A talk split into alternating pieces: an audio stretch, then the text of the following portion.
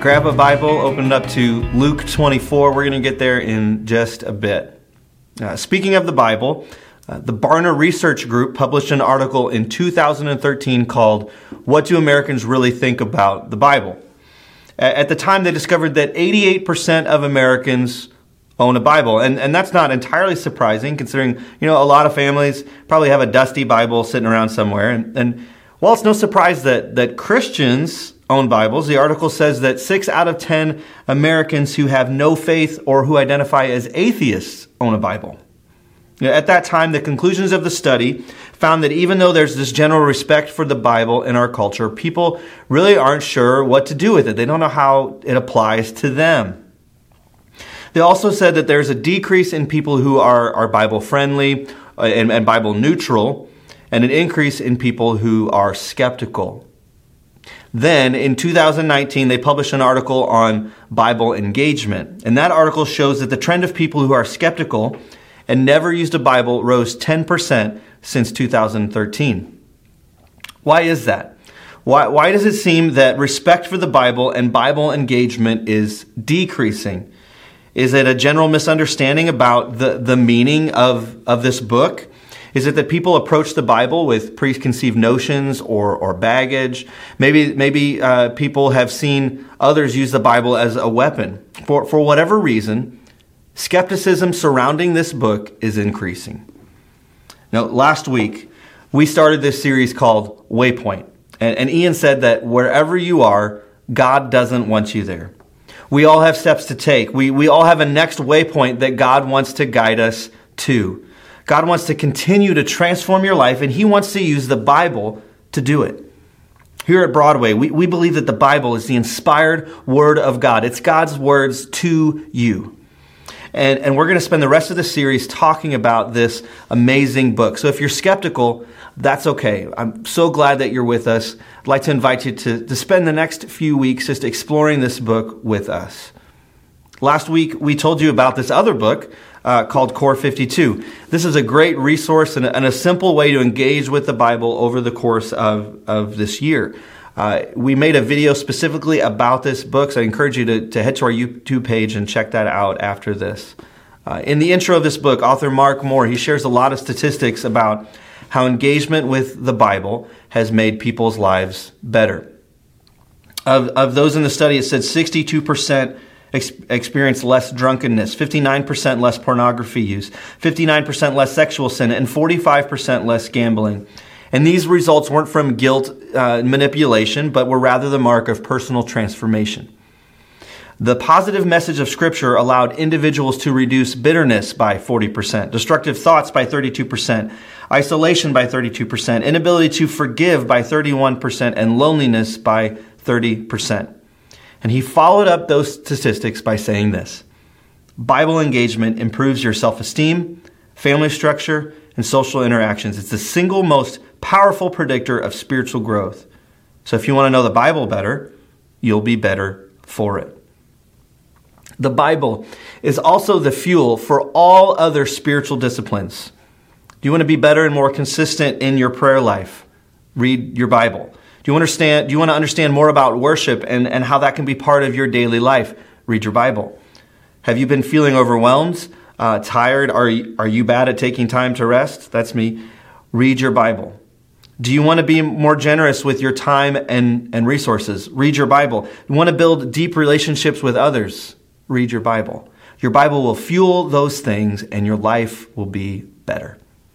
Now, I would, I would venture to say that if I asked any Christian why they believe what they believe, why their lives have been transformed, they, they wouldn't say it's just because the Bible told me so. They would say it's because of Jesus. The love of Christ is, is what has grabbed our attention. We've experienced that love. So, why do we talk about the Bible so much if that's true? Why is the Bible so powerful? Well, guess what? Your Bible is all about Jesus. From cover to cover, your Bible is all about Jesus. The, the first part of our Bible is the Old Testament, and the Old Testament is anticipation. It's a anticipation for a coming Messiah, the one who would save. The Gospels is manifestation, uh, the Word becoming flesh and dwelling among us. That's Christmas. The Gospels are manifestation. The book of Acts is next. Is next. That's proclamation. It's Jesus' first followers proclaiming the good news of what Jesus has done. After that is the epistles, which is the explanation. Uh, what, are, what, what implications does a relationship with Jesus have on my life? What does a life following Jesus look like? And at the very end is, is the book of Revelation, uh, which is consummation or completion of, of all the things that have come before it. Your Bible is all about Jesus. From eternity past to eternity future, it's Jesus. From, from creation to revelation, it's Jesus. And we're going to spend the next few moments looking at that through the lens of an encounter that Jesus has with, with two guys taking a walk. Uh, so now we get to Luke 24. We're going to start in verse 13. It says, That very day, two of them were going to a village named Emmaus, about seven miles from Jerusalem, and they were talking with each other about all these things that had happened. Now, now this is a few days after the crucifixion of Jesus, and so that's what they're talking about. These two guys, they're leaving the city of Jerusalem. Verse 15. While they were talking and discussing together, Jesus himself drew near and went with them, but their eyes were kept from recognizing him. And he said to them, What is this conversation that you're holding with each other as you walk? And they stood, they stood still, looking sad. Then one of them, named Cleopas, answered him, Are you the only visitor to Jerusalem who does not know the things that have happened there in these days? In other words, where have you been, man? And he said to them, What things? I love that. What things? And they said to him, Concerning Jesus of Nazareth, a man who was a prophet. Now, notice they didn't say Messiah, they said prophet. Mighty indeed in deed and word before God and all the people. And how our chief priests and rulers delivered him up to be condemned to death and crucified. But we had hoped that he was the one to redeem Israel. Yes, and besides all this, it is now the third day since these things happened. Moreover, some women of our company amazed us. They were at the tomb early in the morning. And when they did not find his body, they came back saying that they had even seen a vision of angels who said that he was alive. Some of those who were with us went to the tomb and found it just as the women had said, but, but him they did not see. And he said to them, O foolish ones! And slow of heart to believe all that the prophets have spoken. Was it not necessary that the Christ should suffer these things and enter into his glory? He's saying, guys, haven't you read your Bible? Don't you know what it's about? And then in verse 27, it says, And beginning with Moses and all the prophets, he interpreted to them in all the scriptures the things concerning himself. Jesus shows them throughout their Jewish scriptures, our Old Testament, the things concerning himself. Jesus teaches a Bible study about Jesus. How'd you like to sit in on that, huh? Jesus understood that the entire Old Testament was about him. He also said this in John 5 You search the scriptures because you think that in them you have eternal life, and it is they that bear witness about me. In, in this part of Scripture, Jesus is talking to the religious leaders of the day. And he's saying eternal life, salvation is not found in the Scriptures, but it's the Scriptures that point to Him. It's the Scriptures that point to the one who saves. They bear witness. It's about Jesus. Salvation is in Christ alone. Nathan Rose said this Every passage in the Old Testament either prepares for, predicts, parallels, promises, or points to the need for the person and work of Jesus. Yes, the Bible is a historical book, but it's also a supernatural one written by the Holy Spirit. In the Old Testament, from, from Genesis to Malachi, uh, does that mean that Jesus is mentioned in every verse, in, in every story? Uh, no. But saturated throughout these texts, we see the need for a Savior and only one way to salvation. The scriptures bear witness about the coming of Christ, a Messiah, one who would save. Let's get back to the two guys on a walk. Verse 25.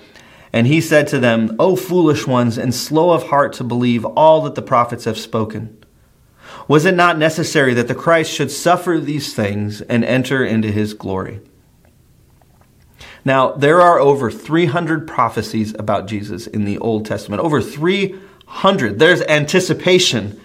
Um, and many of these are about how he would suffer. And yet, these two guys miss the point.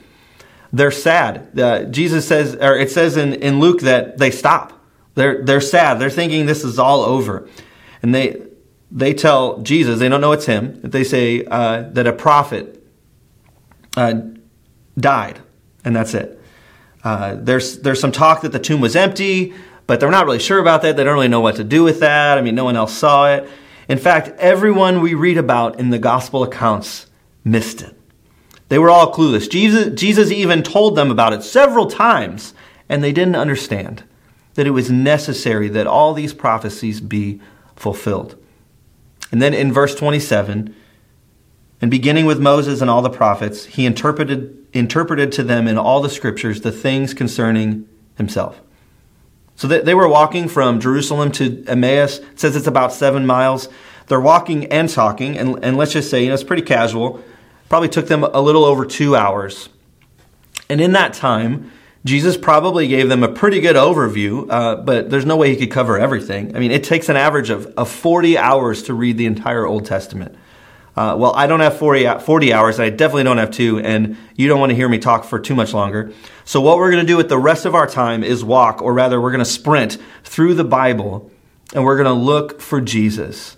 It's, it's like Where's Waldo, but it's going to be much easier. So, starting with the Old Testament, remember, it's about anticipation. There's a waiting, a longing, an expectation of God's promises being fulfilled. Jesus began with Moses, so let's follow his lead. That's the first part of the Old Testament, which is called the, the Pentateuch. It's written by Moses. We know that, that Jesus was there at the beginning, he was at creation. So everything's created. Adam and Eve are deceived by Satan, and sin enters the picture. Now, there's a need for a Savior. And this very first prophecy about Jesus is from God. God tells Satan in Genesis 3:15, "I will put enmity between you and the woman, and between your offspring and her offspring. He shall bruise your head, and you shall bruise his heel." You see, this is about Jesus and there's pain involved. God says that, that the heel of the offspring, Jesus, will be attacked. But he's going to attack the head of the serpent. This is called the proto evangelion or first gospel. Fast forward a bit to Genesis chapter 22. God tells Abraham to sacrifice his son. This is the son that, that God promised him. And this is a test, and, and Abraham shows incredible faith, uh, and God provides a different sacrifice. Genesis 22 And Abraham lifted up his eyes and looked, and behold, behind him was a ram caught in a thicket by his horns. And Abraham went and took the ram and offered it up as a burnt offering instead of his son. God provides a ram as a substitution. This is a foreshadowing of what's to come. In Exodus, the entire nation of Israel is in slavery in Egypt. Moses is sent to, to free them, but the Pharaoh of Egypt won't let them leave. God sends plagues on Egypt, but Pharaoh still won't let them go. So God tells the Israelites that, that each household is to take a lamb without blemish and, and kill it. And then he says to spread the, the blood of the lamb on the two doorposts of their houses and then share a meal. Now, this is the very first Passover meal, which is, is still observed to this very day. And in Exodus 12 13, uh, it says this The blood shall be a sign for you on the houses where you are. And when I see the blood, I will pass over you, and no plague will befall you to destroy you when I strike the land of Egypt. When I see the blood, I will pass over you. Because of the sacrifice of Jesus, the, the wrath and judgment of God on our sin, it passes over us. Then in Leviticus, the entire Jewish sacrificial system, all the rituals and sacrifices they made is all laid out there. This was a foreshadowing of the sacrifice and suffering of Jesus. So that's the Pentateuch. And the, the next section of Scripture is from Joshua to, to Esther, and it's called the historical books. Throughout the historical books, we see the rise and fall, and rise and fall, and rise and fall of the nation of Israel. We see the need for a Savior. Anticipation is growing. And just like Joshua is the one who initially leads the Israelites into the promised land, Jesus is the one who will ultimately lead all of humanity to the promised land, the way to eternity in heaven. And isn't it ironic that they, they share the same name? The Jewish name Yeshua is where we get Joshua, and the Greek, uh, Jesus. It means rescue. It's the same name. So the five books of the Pentateuch, then the historical books. Uh, then we come to the wisdom books. And this is from Job to Song of Songs. We can again see Jesus throughout this body of Scripture. And one example that I love is in Psalm 22. In Psalm 22 is what's called a messianic psalm. So this one is a foreshadowing of Jesus, the Messiah. And while this psalm was certainly true of, of King David, who wrote it, uh, and his experiences, it's even more true of Jesus. We can be fairly certain that Jesus was thinking about Psalm 22 during his, his hour of suffering on the cross, and that uh, he saw it as a fulfillment of the psalm. In fact, all seven, all seven things that Jesus says from the cross are either direct quotes or are parallels to Psalm 22. It begins with this in verse 1 My God, my God, why have you forsaken me? Jesus cries out and quotes this directly in Matthew 27. Now, we're not going to go through all seven things today, man. I wish we could. That's a whole sermon in and of itself. But the theme of suffering is all over Psalm 22. Remember what Jesus told the two guys on the road that it was necessary that he should suffer these things and enter into his glory. We also see that theme a lot in the next section of Scripture, which is called the prophets, from Isaiah to Malachi. We just spent an entire series in, in Daniel, which is, which is part of this section. If you missed that series, I highly recommend uh, checking it out uh, on our podcast, on our website, uh, to listen to it or, or watch it. Uh, it's called At the Corner of Broadway and, and Babylon. It's a great series that, that Ian did this past fall. There's so much good stuff in the prophets. But again, here's just a quick snapshot Isaiah 53. Surely he has borne our griefs and carried our sorrows, yet we esteemed him stricken, smitten by God, and afflicted. But he was pierced for our transgressions, he was crushed for our iniquities. Upon him was the chastisement that brought us peace and with his wounds we are healed. All we like sheep have gone astray. We have turned every one to his own way, and the Lord has laid on him the iniquity of us all. So Jesus goes through all of this with these two guys as they walk. But for us, that's not where it ends. We have a collection of documents that we call the, the New Testament, and it just so happens that it's about Jesus too. So the first part of the New Testament is the Gospels, and the Gospels are manifestation. Jesus, the Word, becoming flesh, dwelling among us. It's four eyewitness accounts of the life, death, and resurrection of Jesus. And this part of Scripture is more obvious. It's about Jesus. Then, uh, after that, we get to the book of Acts, and where we see the action of, of Jesus' first followers. Acts proclamation. Throughout, throughout the whole thing is people talking about Jesus, proclaiming things about Jesus, people putting their trust in Jesus. And Peter uh, preaches the first sermon ever preached, and he says this in Acts 2. This Jesus God raised up, and of that we are all witnesses, being therefore exalted at the right hand of God, and having received from the Father the promise of the Holy Spirit. He has poured out this that you yourselves are seeing and hearing. After Acts come the New Testament letters or epistles. The epistles are the explanation, and they offer a lot of guidance about how to live. However, they're really not about how to live a moral life, but, but about a relationship with Jesus and about the implications that that has on your life. It asks the question what does a life transformed by Jesus look like? That's what we find there. Now, the Apostle Paul he wrote a lot of these letters, and he said this in one of them 1 Corinthians 2. And I, when I came to you, brothers, did not come proclaiming to you the testimony of God with lofty speech or wisdom, for I decided to know nothing among you except Jesus Christ and Him crucified. Paul's a guy, he wrote a lot of, of what we'd call virtue lists. He wrote a lot of, of do's and don'ts. He helped clear up a, uh, a lot of these early church issues uh, in these letters. But to him, to him, it wasn't about that, it was about Jesus. How does walking with Jesus affect who you are? And then at the very end of our Bibles, the very last book, we get to the book of Revelation. And Revelation is the consummation, it's the completion of everything before it.